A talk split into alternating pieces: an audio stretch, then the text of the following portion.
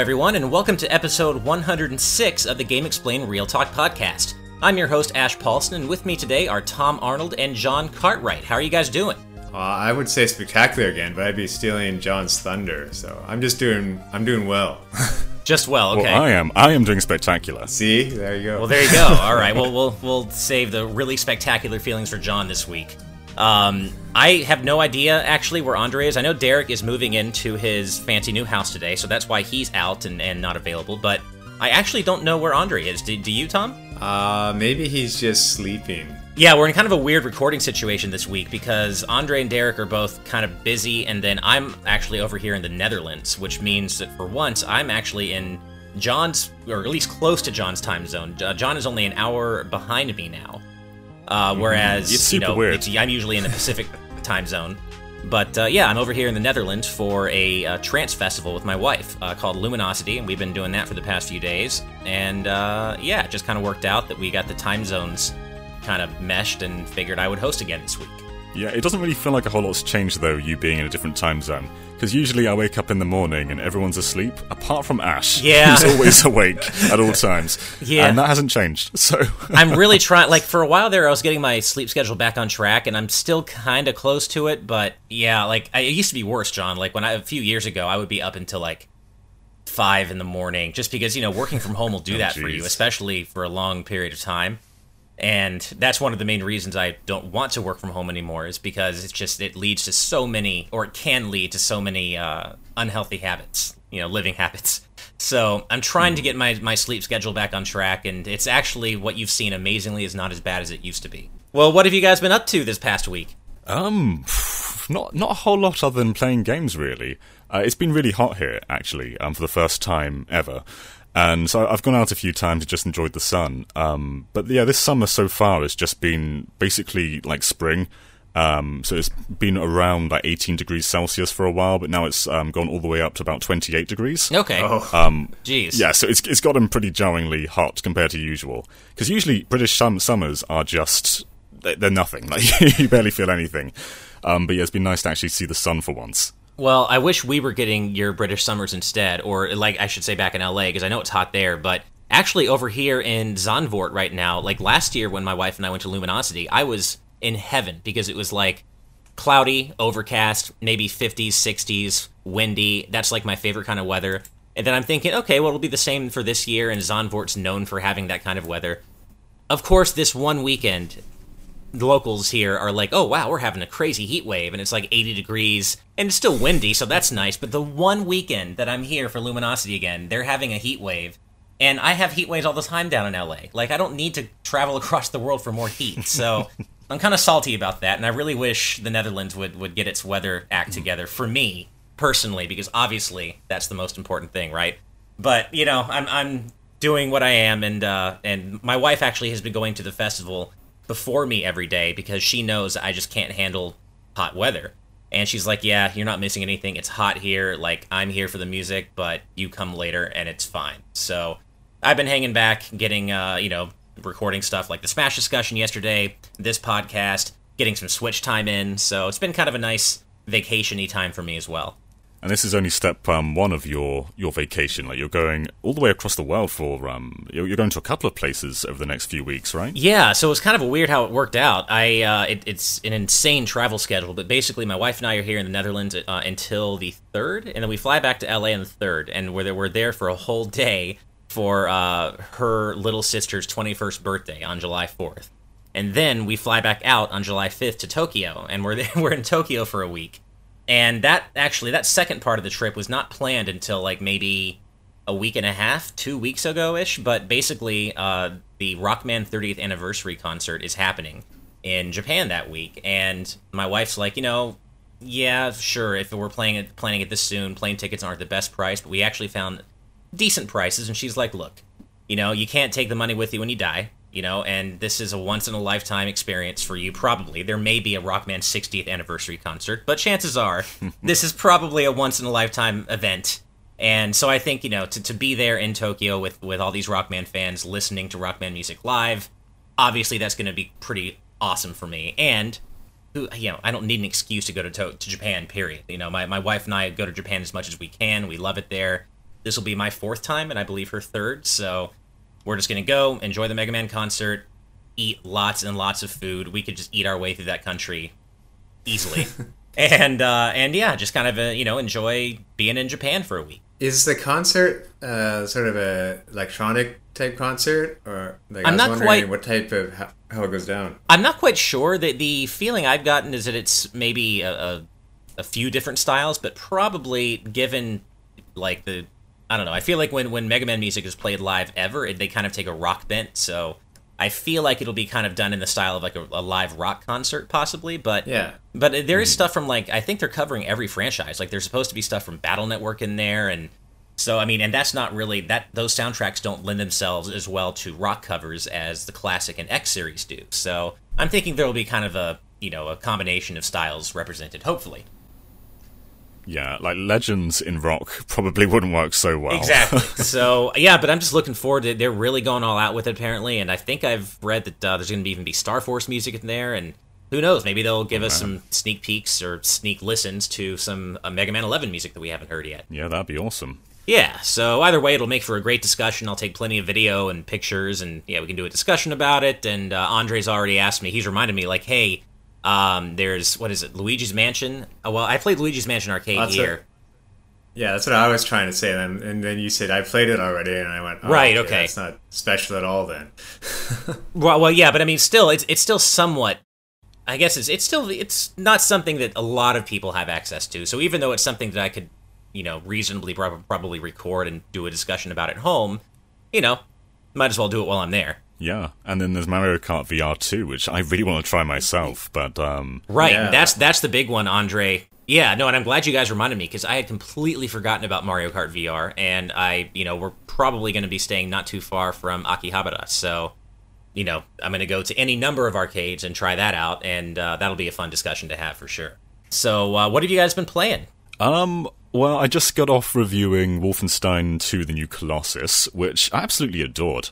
And I was kind of put off by it from what other people have said. Like, some people say it's a big step down from The New Order, and that um, apparently the difficulty was um, off balance when it first launched, and they've addressed that earlier this year. Um, but because this was my first time playing that game, I wasn't really exposed to any difficulty imbalance, and it just felt really good. Okay. So I think it. I think the game's actually improved over time. Um, and yeah, I, I had a great time with it, and I, I ended up enjoying it more than the New Order, which I already liked a lot. Um, but yeah, both both Doom and Wolfenstein kind of feel like they fill in that that Half Life kind of gap, where it's just a really solid single player shooter, and we don't really get very many of those. Like shooters are primarily multiplayer these days, Right. and it's just it's great to have a, a great single player campaign for a shooter. Like this feels very uncommon nowadays, and it's like we're in a new era with all these Bethesda shooters, and I love them all. Like I'm so glad they're making these. Well, Yeah. I'm looking forward to Rage 2, but it sounds of it. Like, I missed that at E3, but it, it sounds like I should have checked it out. Yeah, I mean, how funny is that though? Because the, the first Rage game was just kind of forgotten in time, and then they've come back with Rage Two, and it actually looks awesome. Yeah.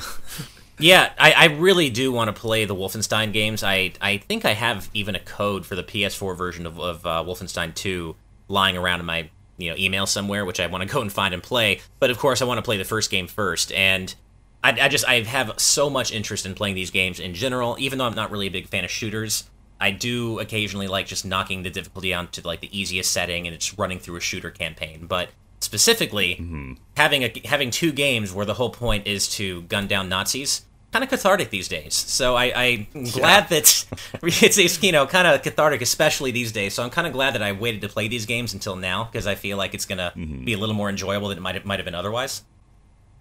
Yeah, I think it's actually, it's actually really cool about Wolfenstein is um, it, it definitely is sort of at times a mindless shooter where you just sort of kill everybody, but then there's this sentimental story behind it where it actually makes you like if you didn't already, it makes you hate the Nazis even more than um, than you should normally. yeah, exactly. but yeah, it, it it's it's it's great motivation. This story to just keep going onwards, and uh, it it just it lends itself so well to the progression of the game, and you actually end up really liking the characters, which I find is quite uncommon in war shooters. Like generally in like Call of Duty.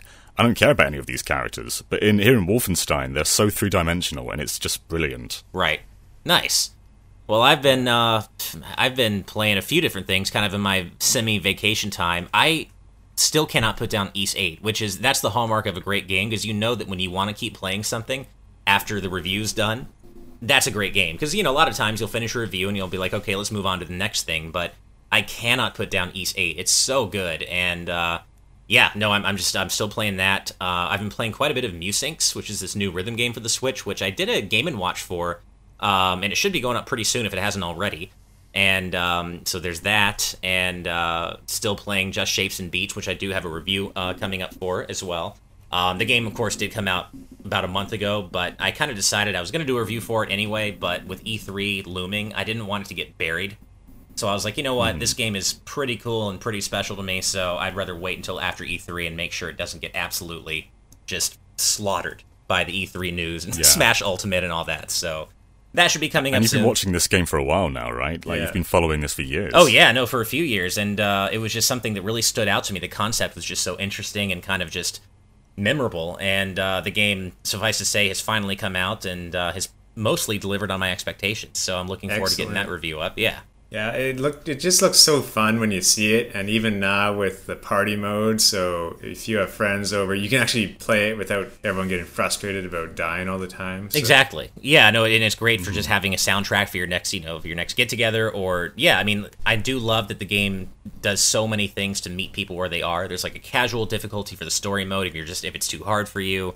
There's the party mode, like you said, where you just takes basically strips away all the skill based elements and just wants you to have fun. So uh, yeah, and that game really does absolutely shine in like a couch multiplayer context. Like I love, uh, I love introducing new friends and such to this game because their reactions when they see it and when they see certain songs and how it all comes together, they're like, "This is so cool," and it's just great seeing people's reaction to it. Yeah, it's kind of funny. People think that, well, some people think we're in a Switch drought, but um, this week in particular has so many games coming out. I mean, um, just some notable ones are Crash Bandicoot: The N. Sane Trilogy, Wolfenstein, Inside, uh, Limbo. Um, we had Lumines last week. There's there's just so much coming out at the moment, and I don't really know how people can like ignore all of that stuff because a lot of it's just really really high quality games. Um, like for instance, I started playing um, Crash Bandicoot yesterday, and I I, I always kind of like these games, but um, I started off with the first one, and there are so many flaws in this game. Like, yeah, Crash Two and Crash Three are fun; they, are great games. But Crash One is just so inconsistent, and it feels like some of the levels were made in Mario Maker almost. Oh wow! Where you have like it's like you have these floating platforms that are just sort of sp- sporadically put around everywhere, and it doesn't feel like there's much thought put into some of these levels. And it, it's funny to see how far they've they've come in terms of level design with these sequels. Um, but I know Ash was saying the other day that he um, he tried Crash Bandicoot before and he wasn't that into it, and I wonder if that's just because it was Crash One. That may be. What's funny about that, John, too, is that I think a couple years ago I read a post post mortem from Naughty Dog about Crash One, and they were saying how, in a way, what they did was better than Mario sixty four. And then to hear your comments. Wait a minute. Uh, there's something like, slightly problematic with that statement, and when I say slightly, I mean incredibly. Yeah, I, it's not even really comparable. Crash and Mario 64. Like Mario 64 looked at the side scroller and just reimagined it completely, and then Crash just kind of turns it on its side. Like it, it's not even the same kind of um, it's not even the same kind of industry, in, um, genre jump that Mario 64 was. Yeah. So I don't really know how they can state like, technology was, uh, wise, maybe they're going at like yeah. some of their textures, but it's not 3D. So exactly. I mean, um, yeah, Crash was very clever in that the camera was positioned in a way that you couldn't really see fully ahead of you, so the level can sort of have smaller uh, areas on show at a time, which means you can squeeze in more polygons. So yeah, it was a very pretty game. I'll give it that. but uh, I don't know how you can really say that it's uh, more important than Mario 64. It's no way. It's not even. I wouldn't say it's even half as important as Mario 64. How now? That to be fair though, I'm not saying that just because I'm not a Crash fan. I don't think a lot of games are half as important as Mario 64. I mean, that's just kind of. I guess Crash might get a little closer than some, but there's just you can't even compare the two. There's you can't even talk about them in the same breath, really. Yeah, I mean, yeah, I suppose he he's important in that he was kind of um, for a while he was sort of PlayStation's mascot, right? And and it's, it's actually quite cool looking back at the old commercials. You see sort of Crash standing outside Nintendo's HQ, Plumber boy, sort of, yeah, exactly. but yeah, um, Crash hasn't really stood the test of time as well as Mario 64. I don't think.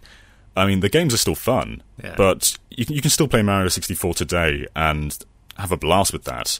And uh, even in the era of Mario Odyssey, I, I still think Mario 64 is just so influential and so important. Um, and just moving in that game's fun.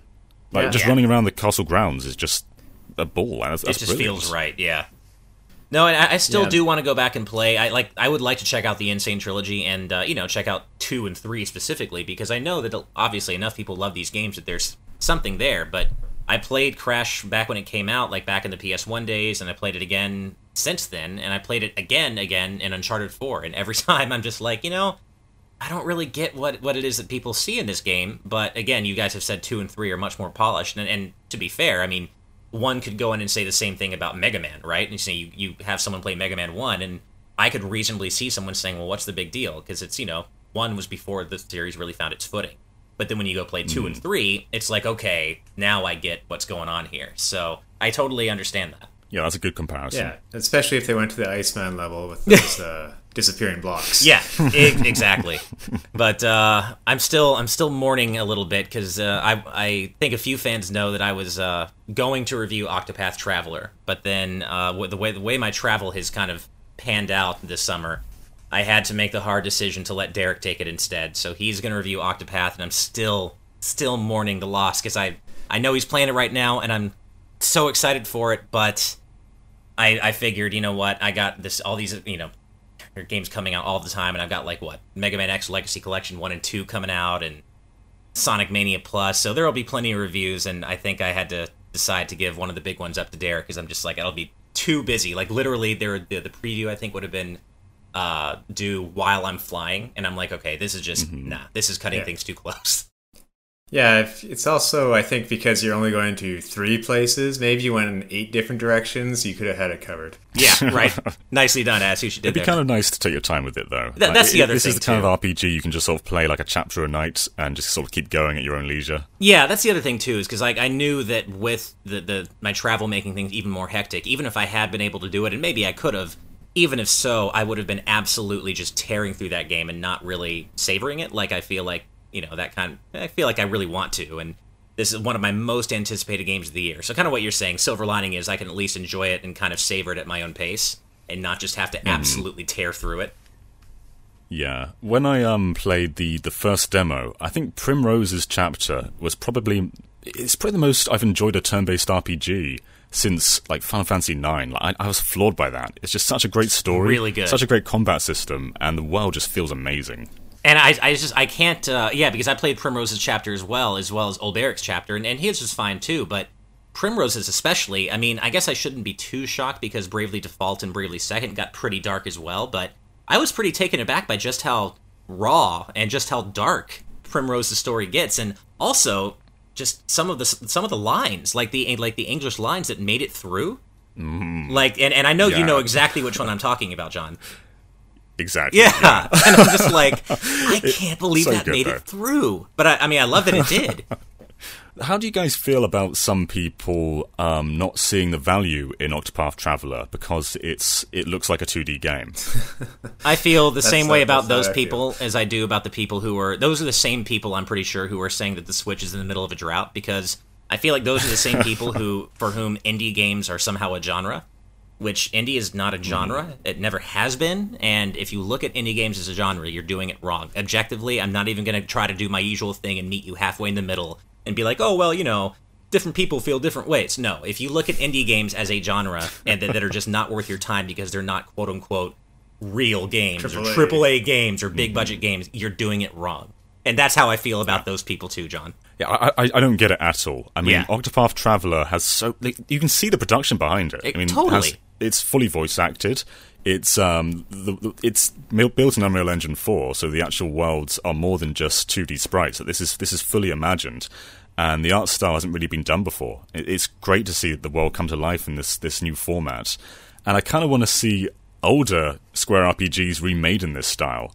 I- I'd love to see Final Fantasy VI like this. Yeah, I mean, this is essentially Final Fantasy VI with a, you know a high def high definition take on that. Like the the sprite style is very much FF6 and Chrono Trigger specifically. And it- I mean, I just love that we're seeing what is essentially, yeah, an HD Final Fantasy VI with kind of 3D-ish environments, but al- also kind of mm-hmm. diorama-esque. It's it's really striking, and I don't understand people who are like, "Oh, it doesn't look like it's, you know, worth sixty dollars." What what looks like it's worth sixty dollars? I can tell you what also doesn't look like it's worth sixty dollars. Uncharted Four, because it looks like it's worth way more. So like, what does that even mean? Right. Yep. Yeah, and also though, I don't think the style will be a one and done. But if Octopath Traveler does well, then I think they're going to be less likely to apply that style to remakes of other games and just save it for like a sequel of Octopath Traveler. It would be Right, my Yeah, that makes sense. Well, I hope that before there's a sequel, I, I what I really hope happens is after Octopath, they're doing Bravely Third because I need Bravely Third. Bravely Second was one of my favorite games ever, really, uh, but it was definitely my game of the year in 2016, and I just I still think about it constantly. And the uh, the It feels like they keep teasing it as well. It feels on like their Twitter do. pages. They keep they keep bringing back the characters for like just little um like little new pieces of art of them. Exactly. And, yeah, it just feels like they're, they're sort of hinting towards a third one coming. Well, and I feel like Bravely Second, I think I remember it sold pretty well. I don't know if it sold as well as the first game, but I think it did well for itself. And I mean, the game clearly ends off on a major cliffhanger. So they've got to have something coming, and, I, and the Switch would be perfect for it. I, I just fear if there is a third game, like what if they go mobile? I, Yeah. yeah, I know. But Well, there say- already is a That's Bravely Square mobile does. I think what was it called? Like Fairy? I don't know. There, there's there is Oh, a, a Bravely yeah. mobile game though. I haven't heard much about it. I don't know if it's out and it just didn't do that well, or if it's run its course, or if it's, it, it's still upcoming. But I can't remember what it was called. But there is definitely a Bravely mobile game announced after Bravely Second. Yeah, I I think Bravely Second actually it um well the first game did extraordinarily well. Yeah. Like, it broke a million.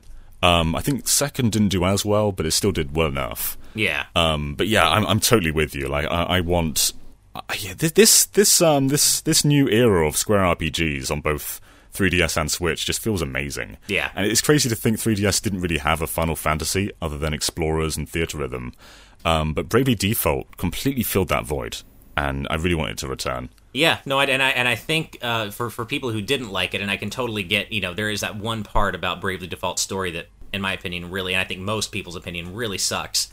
And I, I think that for those people who didn't like it, they that might have soured them on Bravely Second, which is a shame because Second takes that kind of thing that were- that I think Default fumbled and actually make something really cool out of it. Actually, like lands the plot twist in Second. Say la vie, but either way, it's great that we're getting more games like this from that team again with Octopath coming, and you know, I, I, I think it's likely that Octopath will do well enough for them to keep making more games in that style. So. Yeah, I love that, And, and yeah. Square have just put together a department to um, specifically make Switch games. So I guess we're only likely to get more of this stuff. Yeah. So I, I know it's great to see. Yeah. I was gonna say, as long as it doesn't close down as quickly as um, that company uh, Sakurai put together. Oh yeah. oh god, yeah, that, that, that didn't last very long, did it? no. God, it was actually that I can I don't remember the name of it, and it was so short lived. I completely forgot. yeah, it's like one one and done, but it's like maybe he had to do some paperwork and didn't like that. Yeah. yeah, exactly right. well, if I can just have quick 30 seconds, but uh, for what I played last week was uh, finally getting back to playing some Carpoon, uh, the game I was working on. Hell yeah. and it turned out to get back into it after all that E3 stuff. I chose what might have been the hardest task that I was putting off for a long time to draw the truck in like with nine different sprites so it can rotate in a circle. Um, but fortunately, to put that into the game was super easy, and now I can work on more fun stuff than just drawing the same thing at different angles. Nice. Seeing the um, the car rotating gave me heavy Stunt Race, Stunt Race FX vibes. I see you have an eye for details. I cannot get away from discussion about that game between Andre and I don't know what it is. Stunt Race FX will not leave my life. Don't worry, Ash. We'll uh, we'll play that at the streaming pod for you during PAX. Oh, perfect. Thank you. I mean, as long hey, look, I, I am down for that as long as we can also stream Uniracers because that game is awesome. And I will, like, I, I, I tweet made a tweet about this. I'm like, look, I give Andre a hard time about his love for Stunt Race FX. I'll never understand it, but I do get it from the from the sense that they're, you know, it's a 16-bit racing game that he loves. It's never coming back, and for me, that's the Uniracers. Yeah. So Well, let's let's do it. You know, head to head comparison, and then uh, whoever voices Judge Hand can uh, deliver a verdict. But I guess with help go. from patrons or live watchers. I think we need to make the case for Uniracer, or yeah, maybe even a Stunt Race FX car. I mean, I, I don't. Well, there is no case to be made. I think we should make the case against a stunt race FX car. Excuse me about my language there, but uh, yeah, I, I, I do think it would be fun to do something with those games. I I mean I know they can't use Uniracers because of the whole Pixar thing. You know they sued them. I get it, but I can just see in my mind's eye. I can see a little Uniracer assist trophy just kind of you know flitting around the stage in Smash Ultimate and just you know done in that same kind of like photorealistic style, and it would just be so cool. Now, would you have like a bunch of lines for tracks just drawn in the screen all of a sudden? Then like, whoa, gotta get out of the way of these, and the Uniracers come by? You know, maybe actually that would be cool. I was thinking just of something like yeah, like a little Uniracer bounding around the stage and like you know hopping around. But no, that would actually be even cooler. Having like the colored stripes kind of coming come in from the sides and just have Uniracers coming you know like across the screen. That would be really cool. So see, this is Yeah. proof positive that Sakurai needs to hire you, Tom. Done. Done. Uh, yeah, you know he loves it when people uh, tell him about how he can't do his job and stuff. Oh, or totally. Say how they can do it better. So Yeah. Mm-hmm. Well, cool. Shall Like- we move on to the uh, news for this week? Suppose so. I think so. All right, we got a smattering of uh, no no major topics this this week, but a smattering of minor ones, and we'll go ahead and start with uh, you know let's just start big, and this is the one that I just can't quite wrap my head around.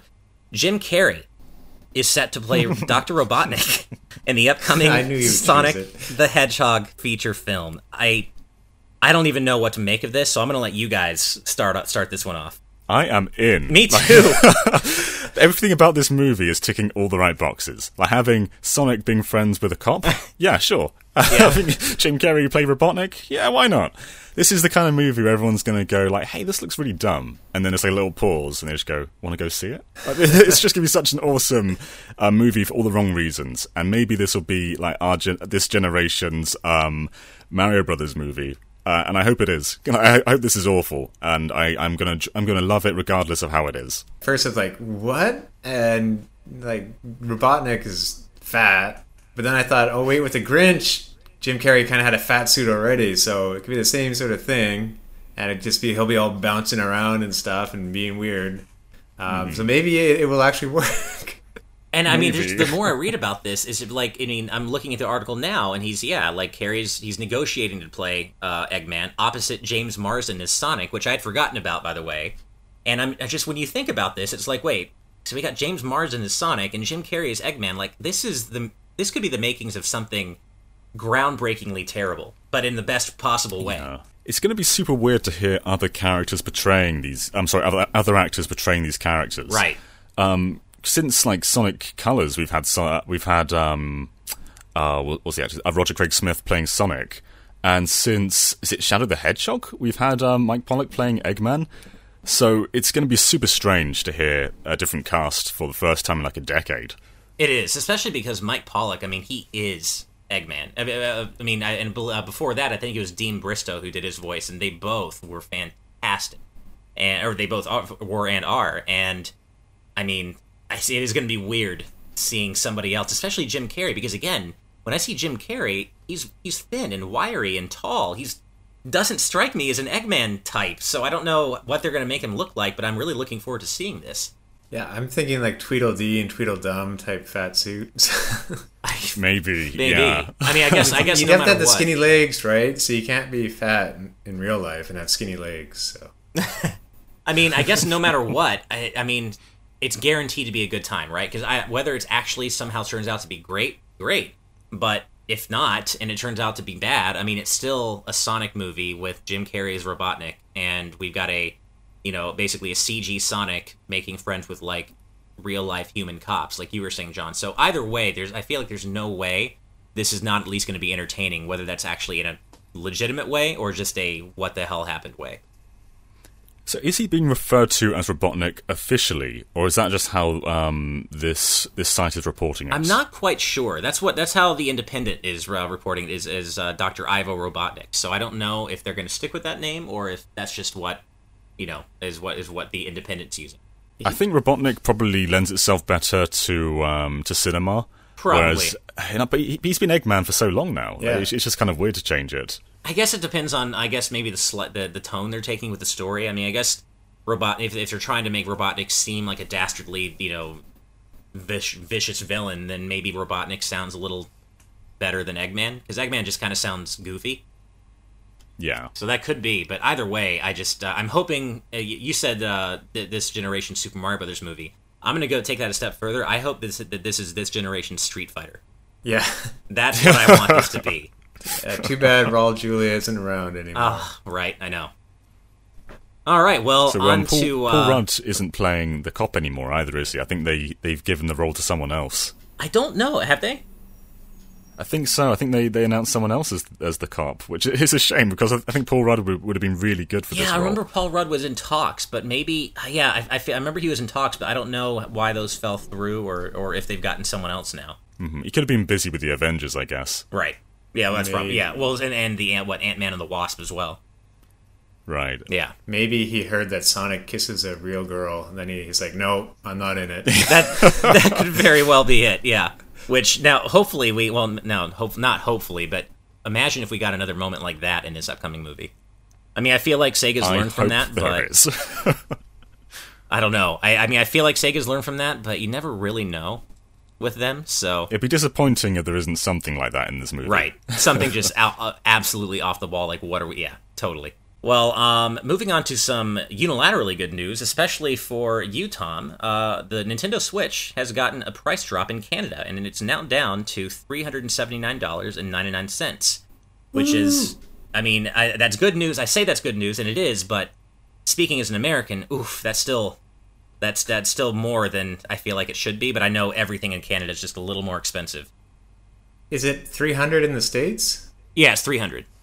Yeah, I was surprised with this because I checked the exchange rate, and it's actually kind of gone up a little bit higher. Um, so they're just doing that out of compassion, I guess, to drive sales. It's not because of the uh, value of the Canadian dollar. That is for sure. Right. Yeah. So I, maybe yeah maybe it's just kind of like a you know trying to to drive sales in Canada and and just kind of throw a bone to people who are like this is way too expensive for the Canadian dollar Yeah. and yeah it'll be interesting interesting to see if that helps drive sales but uh, it still feels like it's I mean obviously Nintendo has to sell it for what it's worth but it still feels like so much. Yeah, It really does. It's weird how that is. Like just a few years ago, the Canadian dollar was almost um, at the value of the U- the U.S. dollar. Even for a little bit, it was I think ten cents more at one point. But it's basically they probably look at it how a game costs eighty dollars in Canada. So if they sell a Switch at twenty dollars less, and they sell maybe two games instead, well, right there you're kind of making up that difference. Yeah. That's true. Reggie actually said recently that Canada is a better market for The Legend of Zelda than America, which I found What? quite That's interesting. interesting. Yeah, apparently Canadians um, they they just love Zelda. Well, it's the great outdoors here, John. Yeah. but that's actually really interesting. I I don't I didn't know. Yeah, I don't know why that would be, but that's that's interesting to hear. Uh, does that mean Canadians just hate Mario? Yeah, You know that sort of like Brooklyn plumber, or Yeah, I don't know what that's about. Huh.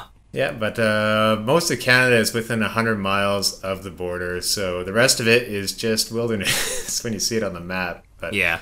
yeah, maybe. Well, um, well, hopefully this helps, you know, drive some sales in Canada, and we'll see how it goes. Um, but speaking of uh, driving some sales, the NES Classic is back on U.S. store shelves as of yesterday, June 29th, and it's expected to remain in stock throughout the end of the year, along with the SNES Classic. And uh, I've looked into this a little bit, and the reports I've heard are that yeah, you can go. I'm of course not in the U.S. right now, but you can go in many stores and, and find unsold stock of NES Classics, which is kind of crazy. Yeah. I mean, I kind of, I kind of thought they were just done with this. These seemed like temporary items just for um, the holiday holiday period because the NES Classic came out in a time where the Wii U was sort of faltering and the Switch hadn't come out yet. Right. So yeah, it felt like they'd they'd had it there for a limited time, just sort of fill that holiday gap. Um, so I never really thought they would come back. And then we had that that uh, that limited edition Famicom recently.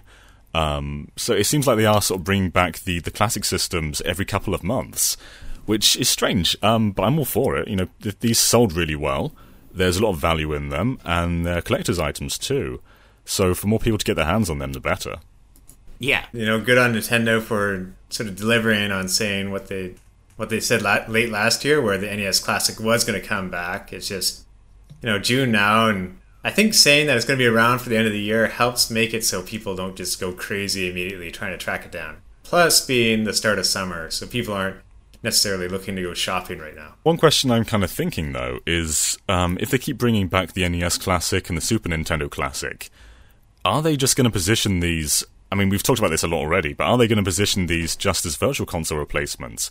I mean, these don't seem to be temporary items anymore. They keep bringing them back, are these going to be the sole places to play older games? it's uh, kind of starting to feel that way. Like, I mean, it's hard to say for sure, of course, but it does really feel like Nintendo wants people to play classic games on these systems. Like, it, it does seem like they're positioning these, you know, NES and SNES Classic, these kind of like mini consoles, as the way that Nintendo wants you to access their their retro library. Which I'm okay. I mean, I sure, I, I guess it makes sense from a business pillar standpoint to have that separate pillar, but it sucks for us who just want to have all these games on our Switch. Right.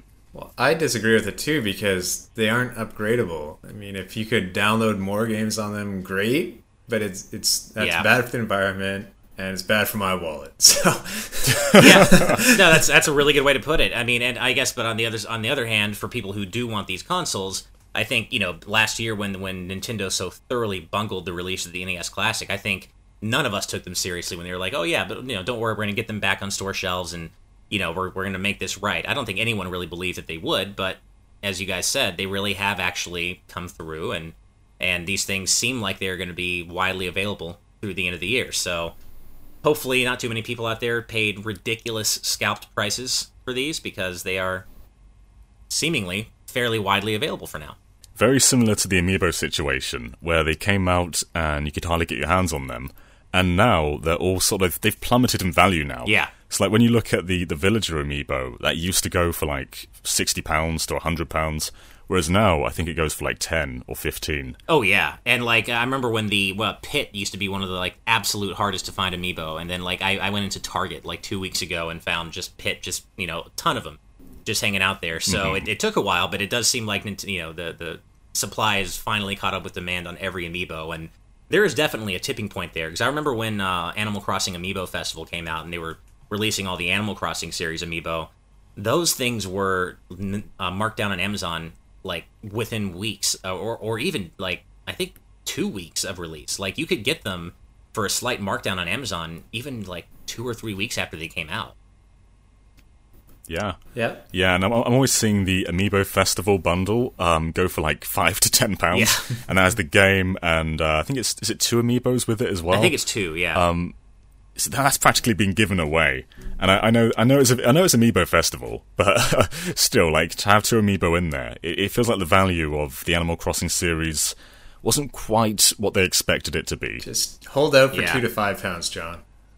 Yeah, exactly. That's what, that's what I'm waiting for. Well, almost to get around this, they could have a limited edition launch of different amiibo or let's say products, and then after, like, have that limited supply, and then after come back with a, like, let's say if it was NES Classic, you know, maybe bundle in an extra game or some special controller, then after come out with the mass market one, and that could sort of serve the collector's market and a general audience.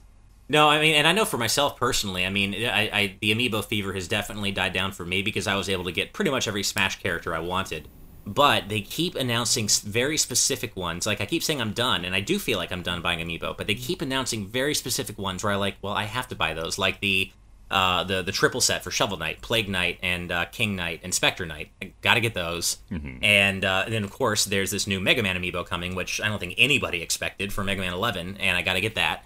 So they keep they keep hitting me right where they know it's good because like I, I'm done buying amiibo. I'm so done, but I'm also not because they keep having these specific ones that I have to get. Yeah, I, I'm so in for that Solar amiibo um, for Dark Souls, and I think people who don't even own the Switch don't like if they don't even own a Switch console. I'm pretty sure they're in for the Solar amiibo. like if you Yeah. have Dark Souls on PS4, um, why not just have some official merchandise for Dark Souls? Right. So yeah, I cannot wait for that. Well, we just got done talking about the NES and SNES Classic uh, being back on store shelves, which leads me to our next news topic, which is that Nintendo has applied for GameCube trademarks in Japan. And the reason I say the, it led me to that. It's not that anything is anywhere near confirmed, but it is interesting that they're, you know, focusing on these GameCube trademarks, and that could possibly point to maybe a GameCube Mini or something of that ilk, some sort of GameCube mm-hmm. game replacement, you know, or, or solution. to ground things a little bit and to lower expectations, I suppose this could be for the new GameCube controller for Smash. Right. So yeah, this this could be you know a GameCube Classic or GameCube Virtual Console or something like that. But yeah, there's also the chance that it's something as small as the GameCube adapter or the GameCube controller. But I think they also um, did a trademark for Game Boy Game Boy Pocket. I think it might have been or Game Boy Color. So that's interesting too.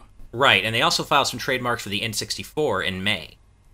So Yeah. that's also kind of interesting in its own separate way. I mean, because I think most of us would assume that if this does have to do with a with a mini, like a GameCube Mini, which I don't think any of us do think that, like you like you just said, John, lower your expectations because there's no reason to think that this means that at all. It could, but I think most of us think that the N64 Mini would naturally come first. So that would point to this GameCube trademark not being related because that would be a really, I mean, a GameCube Mini would have to be really far off. And I, I'm I'm kind of under the impression that if Nintendo are going to bring GameCube games to Switch, they're probably going to do it like remaster them all individually, Uh-huh. kind of like Twilight Princess HD or Wind Waker HD. Right. Um, I, I'm fully expecting the Prime trilogy to come over too. So yeah, I don't I don't really see them doing GameCube Virtual Console, and I, I'm just kind of under the impression that they're going to remake all these games. Yeah, no, I agree. And I, I think it's more likely that this has to do either with the new Smash controllers coming out or perhaps something completely unrelated. But but yeah, my, my guess is that it has nothing to do with a GameCube retro console, how as, as nice as that would be. But uh, all right, well, moving on to our last bit of Nintendo news today, uh, and this is actually quite exciting. Uh, Ubisoft CEO says there will be more surprise Nintendo collaborations, which, you know, water's wet, the sky's blue, and all that too. But still really cool to hear that there's officially more coming. We just don't know what it is. Yeah, I'm I'm so pumped for this too because the Donkey Kong DLC for Mario plus Rabbids felt so good. Like it wasn't just an expansion of that game; they completely made a new world, and they integrated Donkey Kong so well into that universe. And uh, obviously, we have um, Fox in Starlink as well. So I, I can't wait to see what more they have. I kind of want more um, more Rabbids crossovers, but at the same time, um, something as left uh, like out of nowhere as Star Fox in Starlink would be incredible. So the sky's the limit, really. Yeah. And um, this isn't even the first of it. We had um, Mario and Luigi costumes in Rayman Legends. So it feels like this collaboration's been years in the making now. Right. No, Captain it, Toad, yeah. Beyond Good and Evil 2. yes. I mean, it Make not only does it feel like it's it's you know meant to happen going forward, but the I don't know. I mean, I didn't play a whole a ton of Mario and Rabbids Kingdom Battle just because I just didn't have time to get around to it.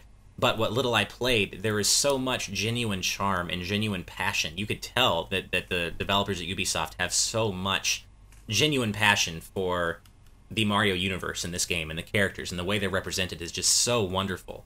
And it's clear to me that Ubisoft has a lot of respect for Nintendo's characters and worlds and, and approach to video game design. So that just excites me in terms of. I mean, you, you even got echoes of that in the Star Star Fox uh, trailer for the Switch version of Starlink, where you know you had that that little Star Fox SNES chatter, and it was just done in a very loving way to the original Star Fox, and you can tell that Ubisoft gets it. And I think that more than anything is what makes the the you know not even possibility the fact that there are more Nintendo Ubisoft collaborations coming that much more exciting. I actually have one dream. Um, so Ubisoft made an exclusive Assassin's Creed for Vita with Assassin's Creed Liberation, and I don't see uh, Origins or um, or Odyssey coming to Switch because they're quite ambitious titles. Right. Um, but one thing I would like is for them to make an exclusive Assassin's Creed for Switch and use Nintendo property. And that property I want them to use is Zelda. And have like Sheikah assassins Nice. and make it take place like in the Ocarina of Time kind of timeline. Um, I just think that could be a really interesting story and sort of delve further into the Sheikah lore, which is quite mysterious in Zelda still. Um, that and just have Assassin's Creed on a Nintendo platform because it's been a while. I think the last one was on Wii U, and that ended quite early. I think maybe was it Black Flag was the last one on Wii I U. I believe know so. Black Flag was out in it because uh, I remember picking it up for about ten dollars. so nice. No, I actually I do love that idea, John. I think that sounds great. And also, even if it couldn't happen in the Ocarina of Time, uh, Ocarina of Time timeline, I could also see this working as an expansion or kind of a semi sequel to Breath of the Wild, because so much of that game's story you only hear about. You only hear about everything that happened hundred years ago and, and before that, and that was when you know the Sheikah were were at the height of what they were doing for the Hyrule royal family. And you already have this open world to explore because Breath of the Wild has established that. So that would be really cool. Have, having like a, an Assassin's Creed take on Breath of the Wild's world where you play as Sheikah and and kind of get a different, I guess, view of the events that led up to Breath of the Wild. That that could work. I could even have like um, further expansion of the Yiga clan as well, which was also quite mysterious in Breath of the Wild. Right. Like all we really know is that they don't like bananas. exactly. Yeah. No. That cool actually that's a really that could be a really cool collaboration. It, it would make. I, I feel like that's organic in the way that it makes sense, kind of like Star Fox and Starlink. Like it's not something that feels like it's forced. But as a counterpoint to that, Mario and Rabbids certainly when it was first you know not announced because it was leaked before that, but when people realized it was a real thing, it felt forced. You know, like no one would thought would think Mario and Rabbids go together, especially in a real time strategy game on paper. But then, you know, Ubisoft it, it delivered, and it actually did feel like it was meant to be all along. So they have proven that they can that they can take a collaboration that feels like it shouldn't make sense and make it feel organic. Absolutely. Yeah, and if you did something like mission based and had it so it was Sheikah and they end up at the shrine at the end of each miss, uh, mission and just kind of wait there for the future, that that would be a neat take on it, I think. Yeah, no, I, I completely agree. They're, they're, and that's what's so exciting is that really the sky's the limit in terms of what they could possibly do, and there are so many other Nintendo franchises we haven't even talked about that could be ripe for a collaboration with Ubisoft. So it'll be interesting to see what they do and, and what they're talking about. And I have a feeling we could hear about what's next, maybe within you know, but definitely by E3 next year. All right, well then we will go ahead and move on to. I have a couple of uh, minor news bits, non-Nintendo news bits to cover here. Um, the first one, this is just odd to me. Uh, the system requirements for the upcoming PC version of Shenmue 3 have been made available, and they're not all that aggressive, but you do need 100 gigabytes of free space, which is Jesus. what? Like How why? many discs was it on Dreamcast though? I mean, you got to think was, of that. um, That's true. Three discs, and then you have the passport disc too. So four discs technically. yeah, so that's true. I mean, and and I guess obviously with such a detailed world and and you know such a story heavy game, I guess that makes sense. But by today's standards, hundred gigs seems like a lot. And I mean, it's not as though the graph, you know, the like the the, sc- the screenshots we've seen so far. It's not as though the game looks like it's gonna look incredible and at least be like a graphical showcase necessarily. So it's man, hundred gigs is a lot. Yeah, I, I don't really know how they got there. I mean, Yeah. um, there are other PC games that are that big. Like Gears of War 4, for some reason, is 100 gigs, and Wow. I don't know. I don't know how they get to that amount. I mean, Gears 4 is also an Unreal Engine 4 game, Right. much like Shenmue 3. So I guess it might be to do with the engine. But then again, we have so many other Unreal Engine 4 games which are nowhere near that size. So Right. who really knows? Weird thing about Gears uh, 4 when I was downloading it, it is like it was saying it needs 128 gigs of space, but then I did not like it said it was ready to go and it definitely did not download that much. So uh, I don't know if that's like sometimes let's say Rage back in the day that was all textures that made it huge. Maybe Shenmue has a bunch of cutscenes. Maybe it has a bunch of huge high resolution textures, or they're just not optimizing it any way whatsoever to get it out the door because it's already delayed. It's hard to say. Yeah, that's what I'm thinking. If there if there are optimization issues here, and of course, I mean you know, these these could change all the way up to release, and we don't even know when that release is yet because it was just recently delayed again. So you know they have plenty of time to you know these specs could change, the, the required storage space could change, but the fact that they're coming in at 100 gigabytes at all, even now, is just kind of like wow, that's a lot of space. Yeah, especially on PS4 where there's going to be a physical version. You know, Blu- Blu-rays. Um, I think dual layer Blu-rays are 50 gigabytes. Right. So there's going to be a required download if it's 100 gigs on PS4 as well. Which you know people are going to get all up in arms about and get really upset. Yeah, that's just how it works. Yeah, but I guess you know if if uh, you know Yu Suzuki has you know the vision of this story that he wants to deliver and it requires that much space, well, then that's what you got to do, I guess. Here, here's one. Maybe it includes videos of the first two games for those who missed out on the Oh. refresher. so Good that point. that could be like half the space right there. That's true, actually. Good that could be I mean, like yeah, Shenmue 2 on Xbox did that, so that'd be interesting. yeah. I could I could see Shenmue one and two like story digest easily taking up a lot of space. That's a good point, Tom. Though I, I, I don't know how, how many how much of the rights do they have here? I mean, obviously, obviously they, they have the Shenmue IP, but do can they use Shenmue one and two in this? Because don't Sega own those, and they have their own compilation coming out? That's a good point, actually. You know, Maybe that's they worked yeah. out a deal.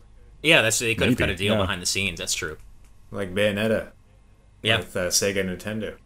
Well, I guess uh, hopefully we'll find out soon because it's kind of I don't know. Shenmue three is starting to feel like it's in development hell, which is kind of funny to say because of course people have been waiting for it for so long already until it was announced. But now that it's been announced and they keep announcing delays, and I don't know, I'm, I'm starting to get kind of a bad feeling about it. But I'm I'm hoping that that's just me. I mean, I, I was kind of getting that feeling about Bloodstained as well. But but by all accounts, Derek played uh, the PC demo for his Game and Watch recently, and he said he loved it. So hopefully it's just my overactive fear, I guess. We just need a trailer where it's Mega 64 going around dressed as uh, the main character, and it's like, "Excuse me, Yes. have you seen my game?" Uh huh. Did you see a black car on that day full of sailors? I'm looking for some sailors. Oh, that was so good. Yeah, that, I, I'll never forget that Mega 64 video. That was great. Oh, man. Well, uh, wrapping things up for the news section this week, this is kind of a little one that I wanted to cover for myself, but uh, Mega Man fans will know that uh, when Mega Man X5 was originally released, the Western version uh, had the Maverick names changed to uh, be named after Guns N' Roses band members. So you'd have like a Maverick like Spike Rosered became Axle the Red, and like uh, Crescent Grizzly became Grizzly Slash, and and the most infamous one, Tidal Whale became Duff McWhalen. Which oh my god! So uh, I'm very happy to report that it has recently come out that in uh, the upcoming Mega Man X Legacy Collection 2, Capcom has walked that back actually, and is uh, is has gone in and changed the X5 game data to actually have the correct original Maverick names, which is not something I have to say I was expecting. So was this for legal reasons, or were they just trying to, you know, make it more right? Well, they they say that it's because uh, they they wanted to. Well, I, actually, I can just basically read the uh, the quote from a Capcom spokesperson here, but it's not for legal reasons. Basically, a Capcom spokesperson says.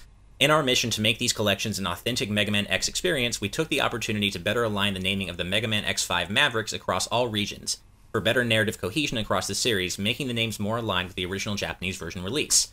So that's it seems like they just kind of wanted to make you know do right by the fans all these years later. However, that could also just be a convenient PR cover for yes, you know, legal reasons. Yeah.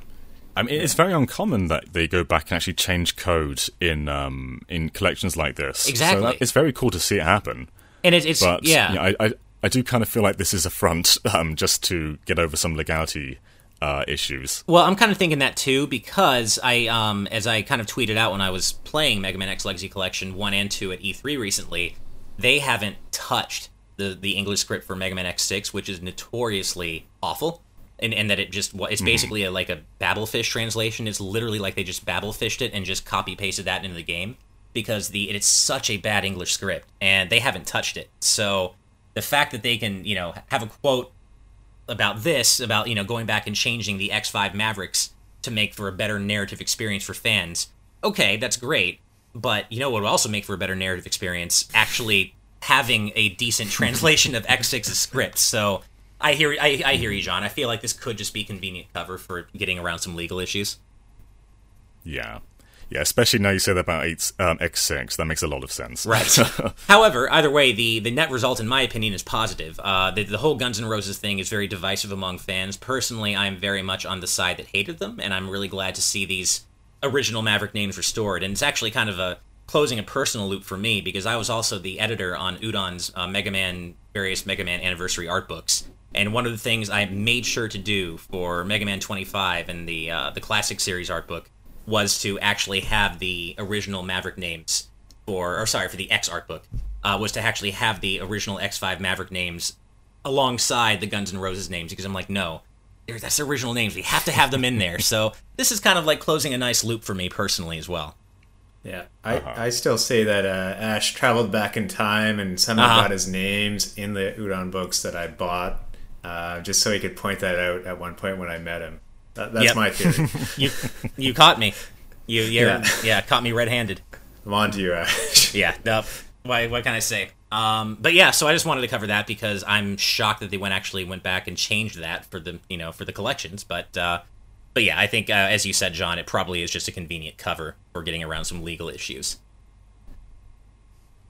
So cool. Well, then that about wraps it up for our news section this week, and uh, that means it's just about time for our uh, backer topics. And uh, just as a reminder, Uh, each week, we answer a question posed by one of our Patreon backers, and for just $1 a month, you too can suggest topics like the ones we're about to discuss. Uh, and you also get other bonuses, like early access to some, to some of our videos, as well as access to our patron only channel on our Discord server. So, uh, and you can get all that for just $1 a month.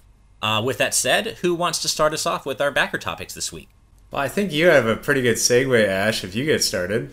All right. Well, I, can. That's true, I guess. Yeah. All right. Well, then we'll go ahead and get me started, uh, or I'll start off, start us off this week with Captain Nine One Zero, who says, "Hi GX. Uh, with the Mega Man Legacy collections now on Switch, I have been playing each game a lot more. But with intro cutscenes in Mega Man Seven and Eight, I usually end up playing one through six, nine, and ten.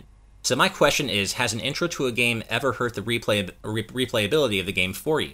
Uh, so thank you, Captain Nine One Ten. Great question, and the answer is yes, yes, Yes, and yes. Um, so many games come to mind. Um, yeah, I mean, Twilight Princess, well known for having one of the yeah. most murderously boring openings in, in uh, the entire Zelda series, and it wasn't made that much better in Twilight Princess HD.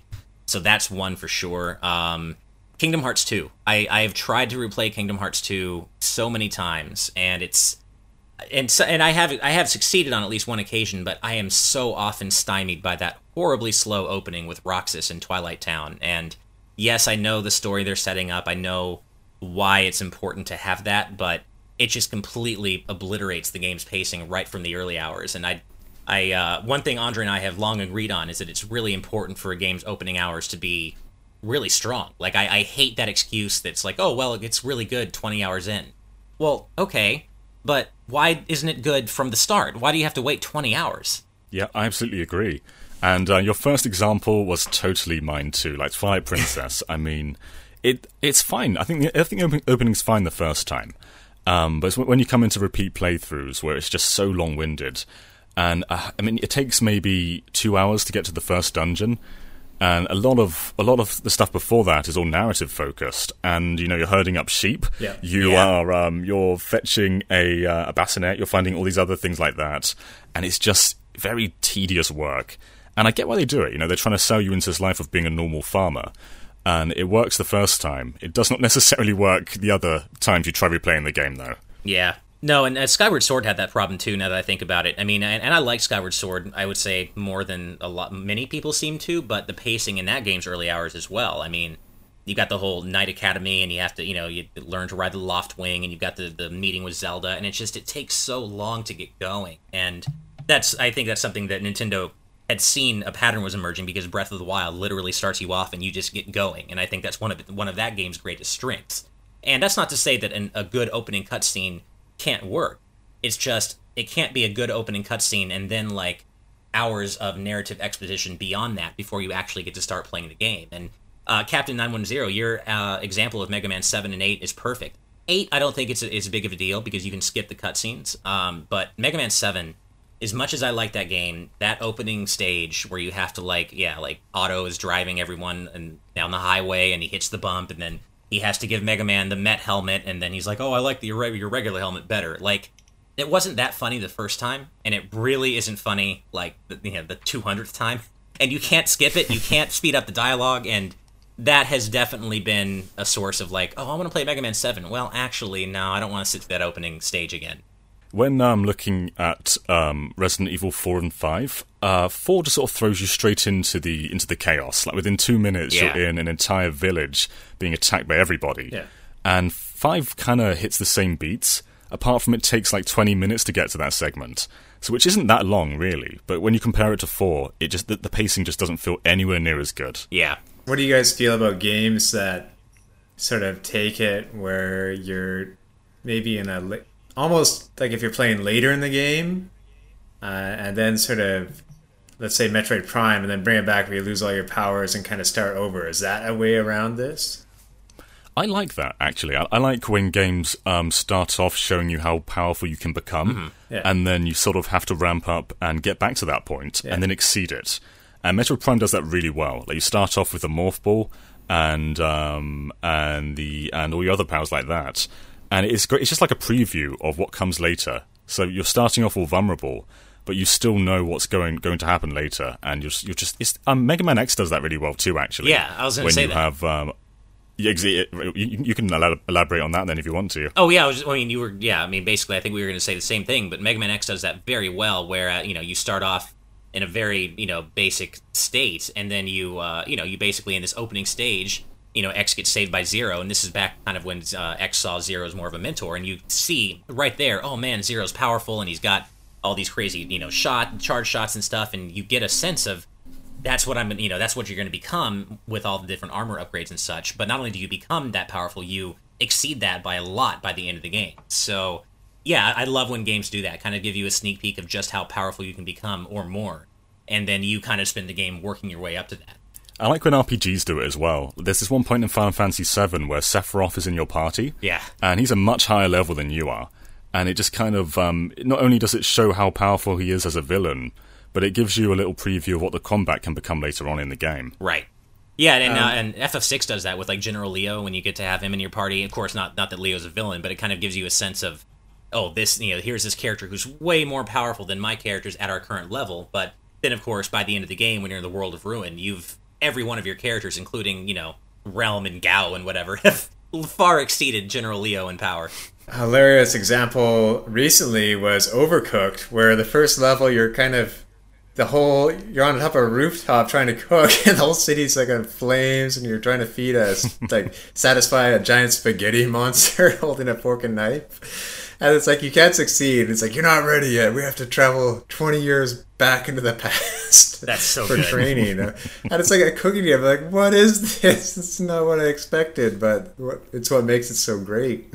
You know and oh another game that does that incredibly well too i would say maybe maybe the best among all the RPGs that I played is Chrono Trigger. Because I mean literally that game matches you up against the final boss and, and even dares you to to challenge the final boss before you know you're ready.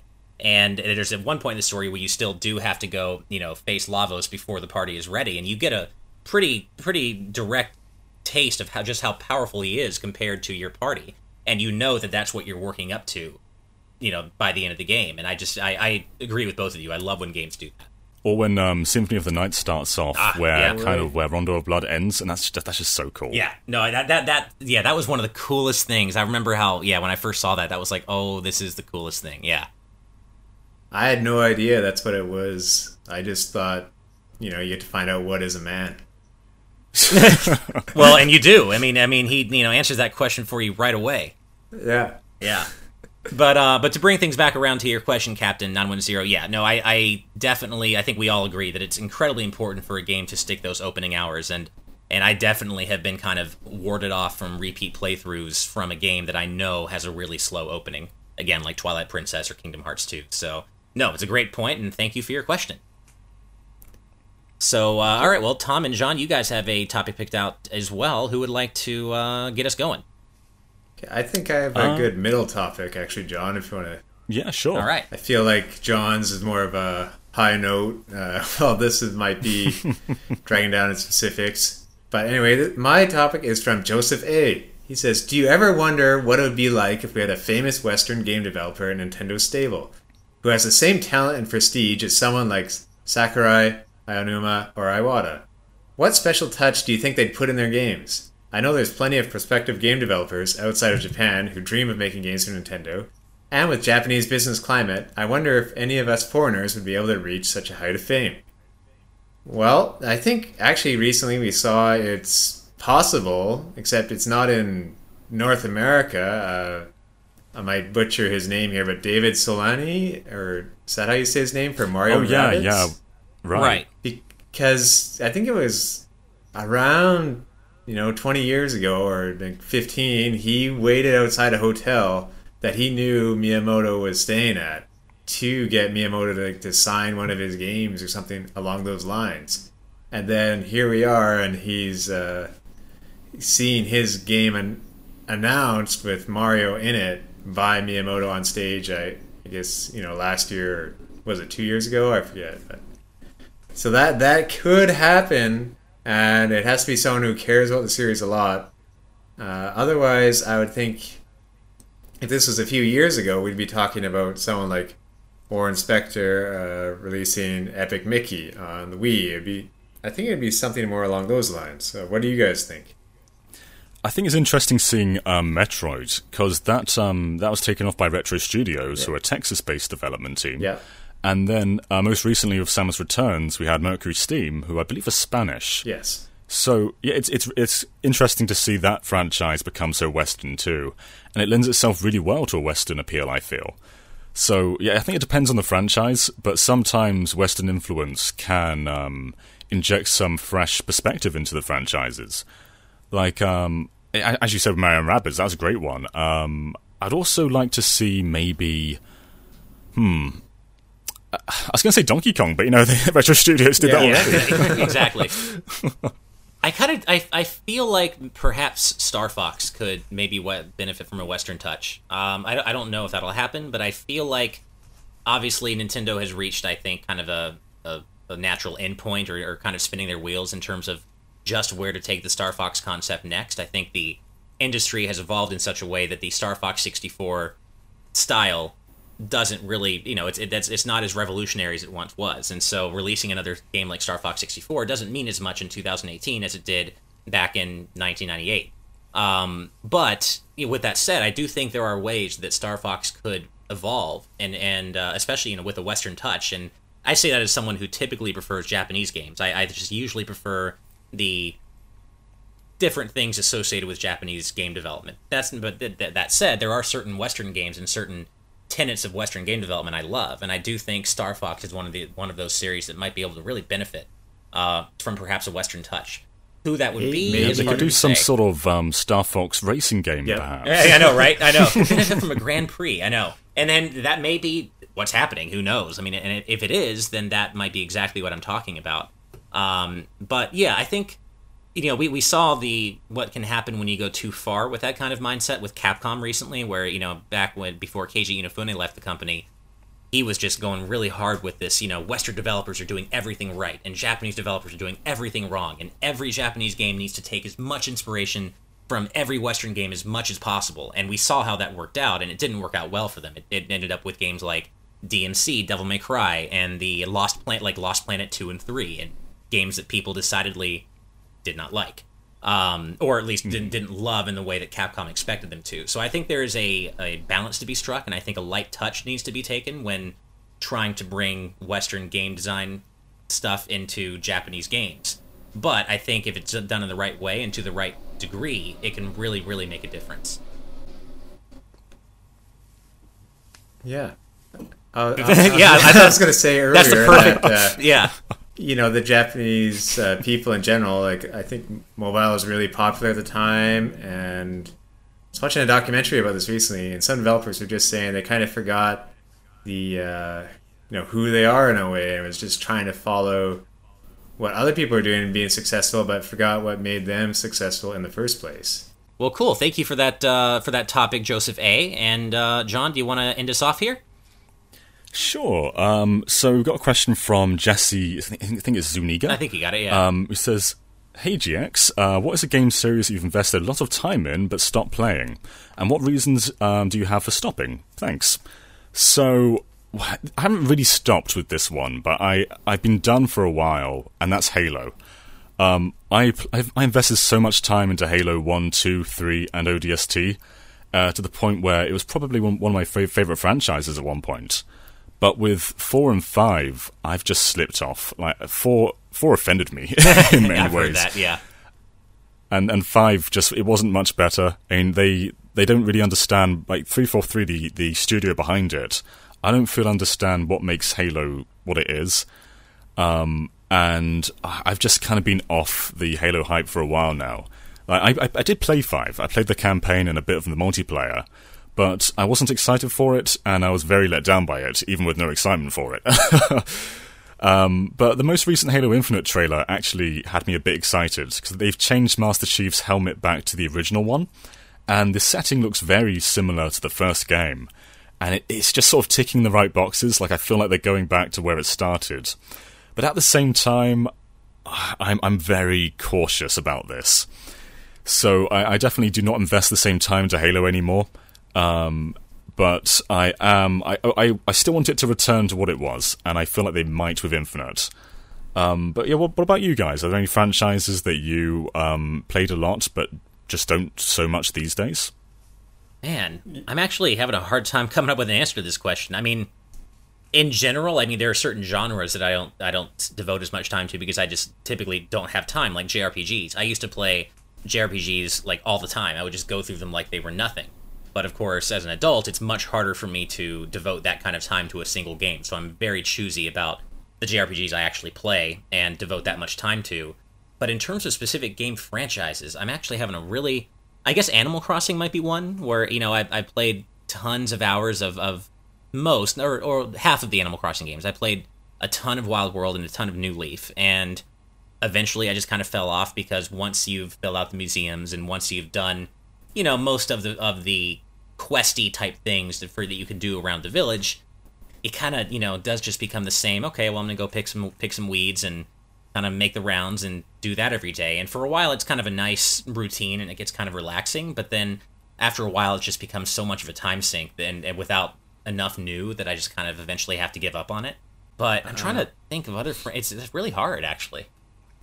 It is. I have I have one in mind for myself. Uh, I used to play a ton of the Yakuza series.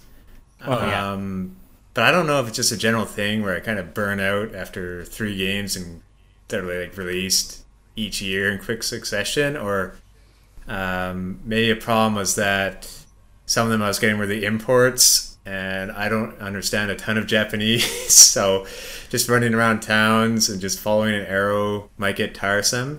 But I think the main thing was that the gameplay stagnated in a way. Like I see now, there's more styles, but you don't have to do a whole lot in that game to beat the crap out of other people on the street.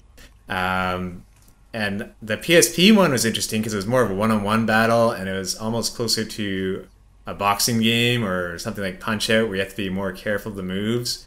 But the main series, you know, I, I found I felt like they were focusing so much on story and maybe mini games and stuff that they didn't take the opportunity to improve the core fighting gameplay, and you know, I kind of I grew tired of it.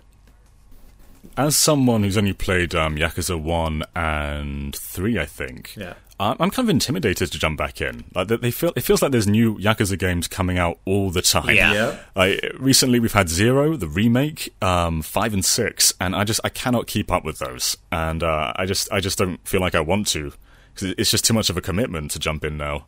Yeah, Yeah. I would say if anything, just was it Kiwami two or whatever. Maybe just try that one. Out of all the different Yakuza games, I would say the second one was my favorite. The antagonist, he was the, uh, I guess, the closest to a doppelganger of Kiryu, uh, but yet being more of a being a jerk. So I would say maybe just play that one and uh, don't worry about other ones for the time being.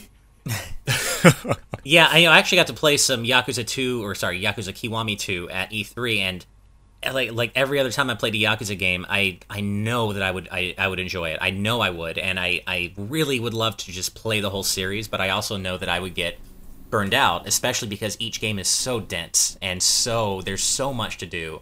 And I, I, I have a hard time with that series because I really, really know that I would love it, but at the same time, the time sink aspect, I just can't sink that much time into a whole series of games these days. And it's, a, it's a real shame because I really would love to experience it because just the little snippets I played of various games, including Kiwami 2, and I think I played a little bit of Yakuza 6 last year, I really like it. And I love the focus on storytelling, and I love how just real the, the it feels. I love how, how real that kind of digital construction of, of Japan really feels. And, ah, but man, I just, it's such a huge time sink. I think for a lot of people, the answer to this question would probably be Sonic. Um, sure. But for me personally, like even at Sonic's lowest points, I still sort of see the good in those games. Like even um, Secret Rings and Black Knight had redeemable factors, and um, just because I've I've I've always loved the franchise, and uh, even at its lowest points, I still think there are good games in there. Like Unleashed is still a good game, uh, despite the Werehog being garbage. But Yeah. yeah, um, I, I just think most Sonic games still are pretty fun. This sounds like a potential Super Scope fodder. Yeah, I suppose so. I, I would totally team up with you on that too if you wanted, because everything you just said, John, about like Sonic Unleashed and even the series at its lowest points being fun, I completely agree. And so many people like just kind of hand wave, oh yeah, you know, all modern Sonic or all 3D Sonic is just garbage. And I'm like, you have no idea what you're talking about. And yes, a lot of it is garbage, but not all of it. And what isn't is actually some of it's really great. And I still think Sonic Unleashed, yes, despite the awful Werehog parts, you know, half of that game is brilliant. Half of it isn't, but half of it's really, really good. And you know, yeah, there there are even elements like you said, secret rings and and I could also you could also extrapolate this to Mega Man as well. I mean, Mega Man has had some usually low points, like rock bottom low points, and you know even but even during those times, like the X6 and X7 years, I still stuck with it because I you know I mean I, I will say there aren't really good elements of those games to defend, but at the same time, if you're just in that into a series, you're going to see it through its darkest times as well as its, as well as its best. Um, so mm-hmm. I, I won't go so far as to say there are redeemable elements about X6 and X7 because there really aren't. Well, X6 is the soundtrack is great, but uh, beyond that, really nothing. But uh, I don't really know where I was going with this, but I, just, I basically my, my whole point was you can extrapolate that experience with Sonic fans to Mega Man as well, and um, yeah. yeah, it's just you know you kind of have to be willing, I think, to if you if you're going to invest that much in this series, kind of just be willing to stick with it through its darkest times as as well. I should say. Yeah, I was uh, for me. I I feel like um, there aren't very many Sonic games that aren't fun. And some of the most boring Sonic games actually released during what people consider the Golden Age. Uh, like games like Sonic Labyrinth are probably some of the worst Sonic right. games out there. Um, but yeah, like if you look at Adventure and Adventure Two and Heroes, um, I like all of those.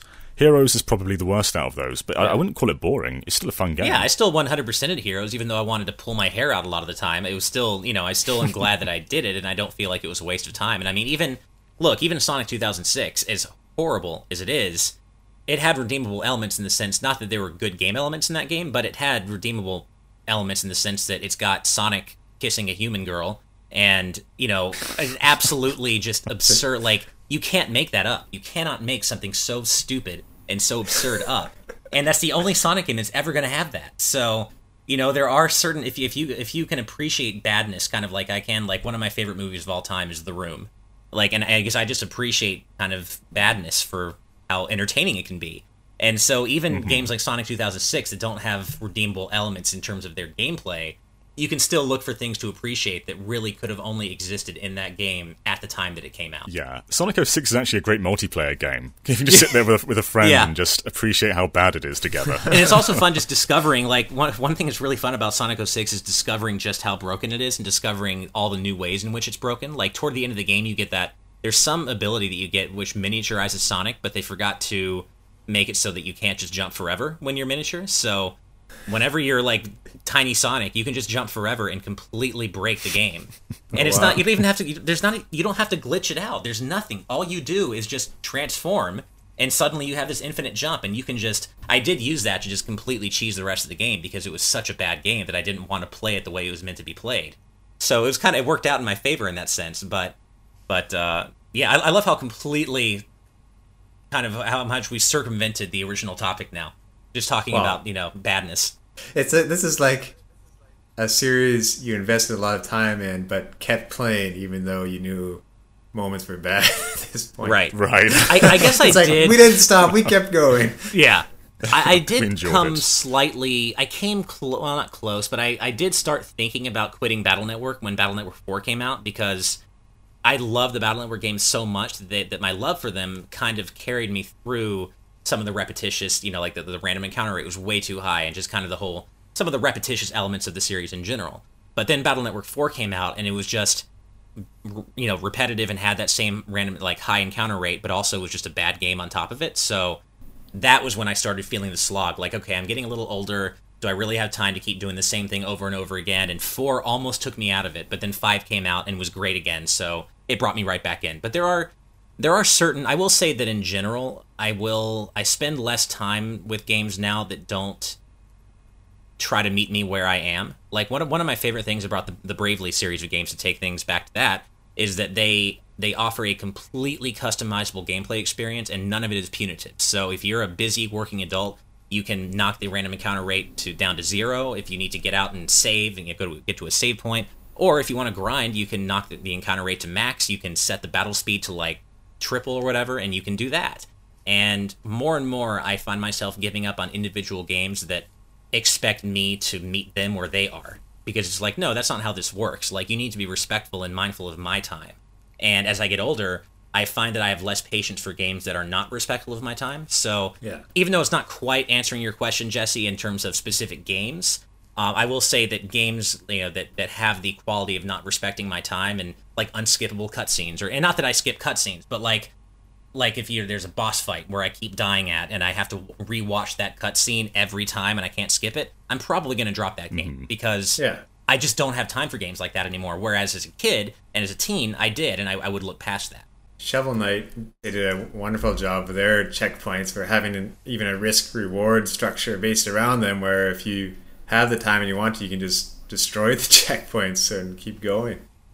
Yeah, that was really clever. Yeah, I mean that was exactly that's another example of a game like basically letting you dictate how much time you want to spend on it and how hard you want it to be. And I really, really appreciate games that do that. And and yeah, so I guess the, I would say in general, the older I get, you know, if a game has exceptionally punishing checkpoints or just is is ex, you know exceptionally difficult or or just makes it harder than it should be for me to play it and experience the entirety of it, those kinds of games I'm more likely to drop these days than I used to be. But uh, but yeah, no, I, I love how that that question led us to so many different topics of discussion. So thank you so much for that question, Jesse. And that about wraps it up for our backer topics this week. So uh, that means we're just about finished. But as a reminder, for just one dollar a month, you can suggest topics like the ones we just discussed, as well as get early access to some of our videos and access to our patrons only channel on our Discord server.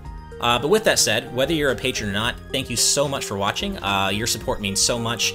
We really would not be here if it weren't for every single one of you. So whether you're a patron or not, thank you so much for listening and for support, supporting GameXplain. And we will see you next week for episode 107. Take care, guys. And Ash, on that note, I one of our backers said they want to hear you say goodbye. That's something they want. Oh, to I have forgot. happen. Yeah, because now Derek can't stop you. Yeah. That's true. Derek's not here to stop me. All right, well then here we go. Are you? We're gonna do a proper outro with me saying Okay. goodbye. All right, here we go. Thank you guys so much for watching and for your support, and we will see you next year, next year, next week for episode 107 of the GameXplain Real Talk podcast. All right, guys, take care. Bye. Bye. Take that, Derek. He's going to take out your your buy now, Tom.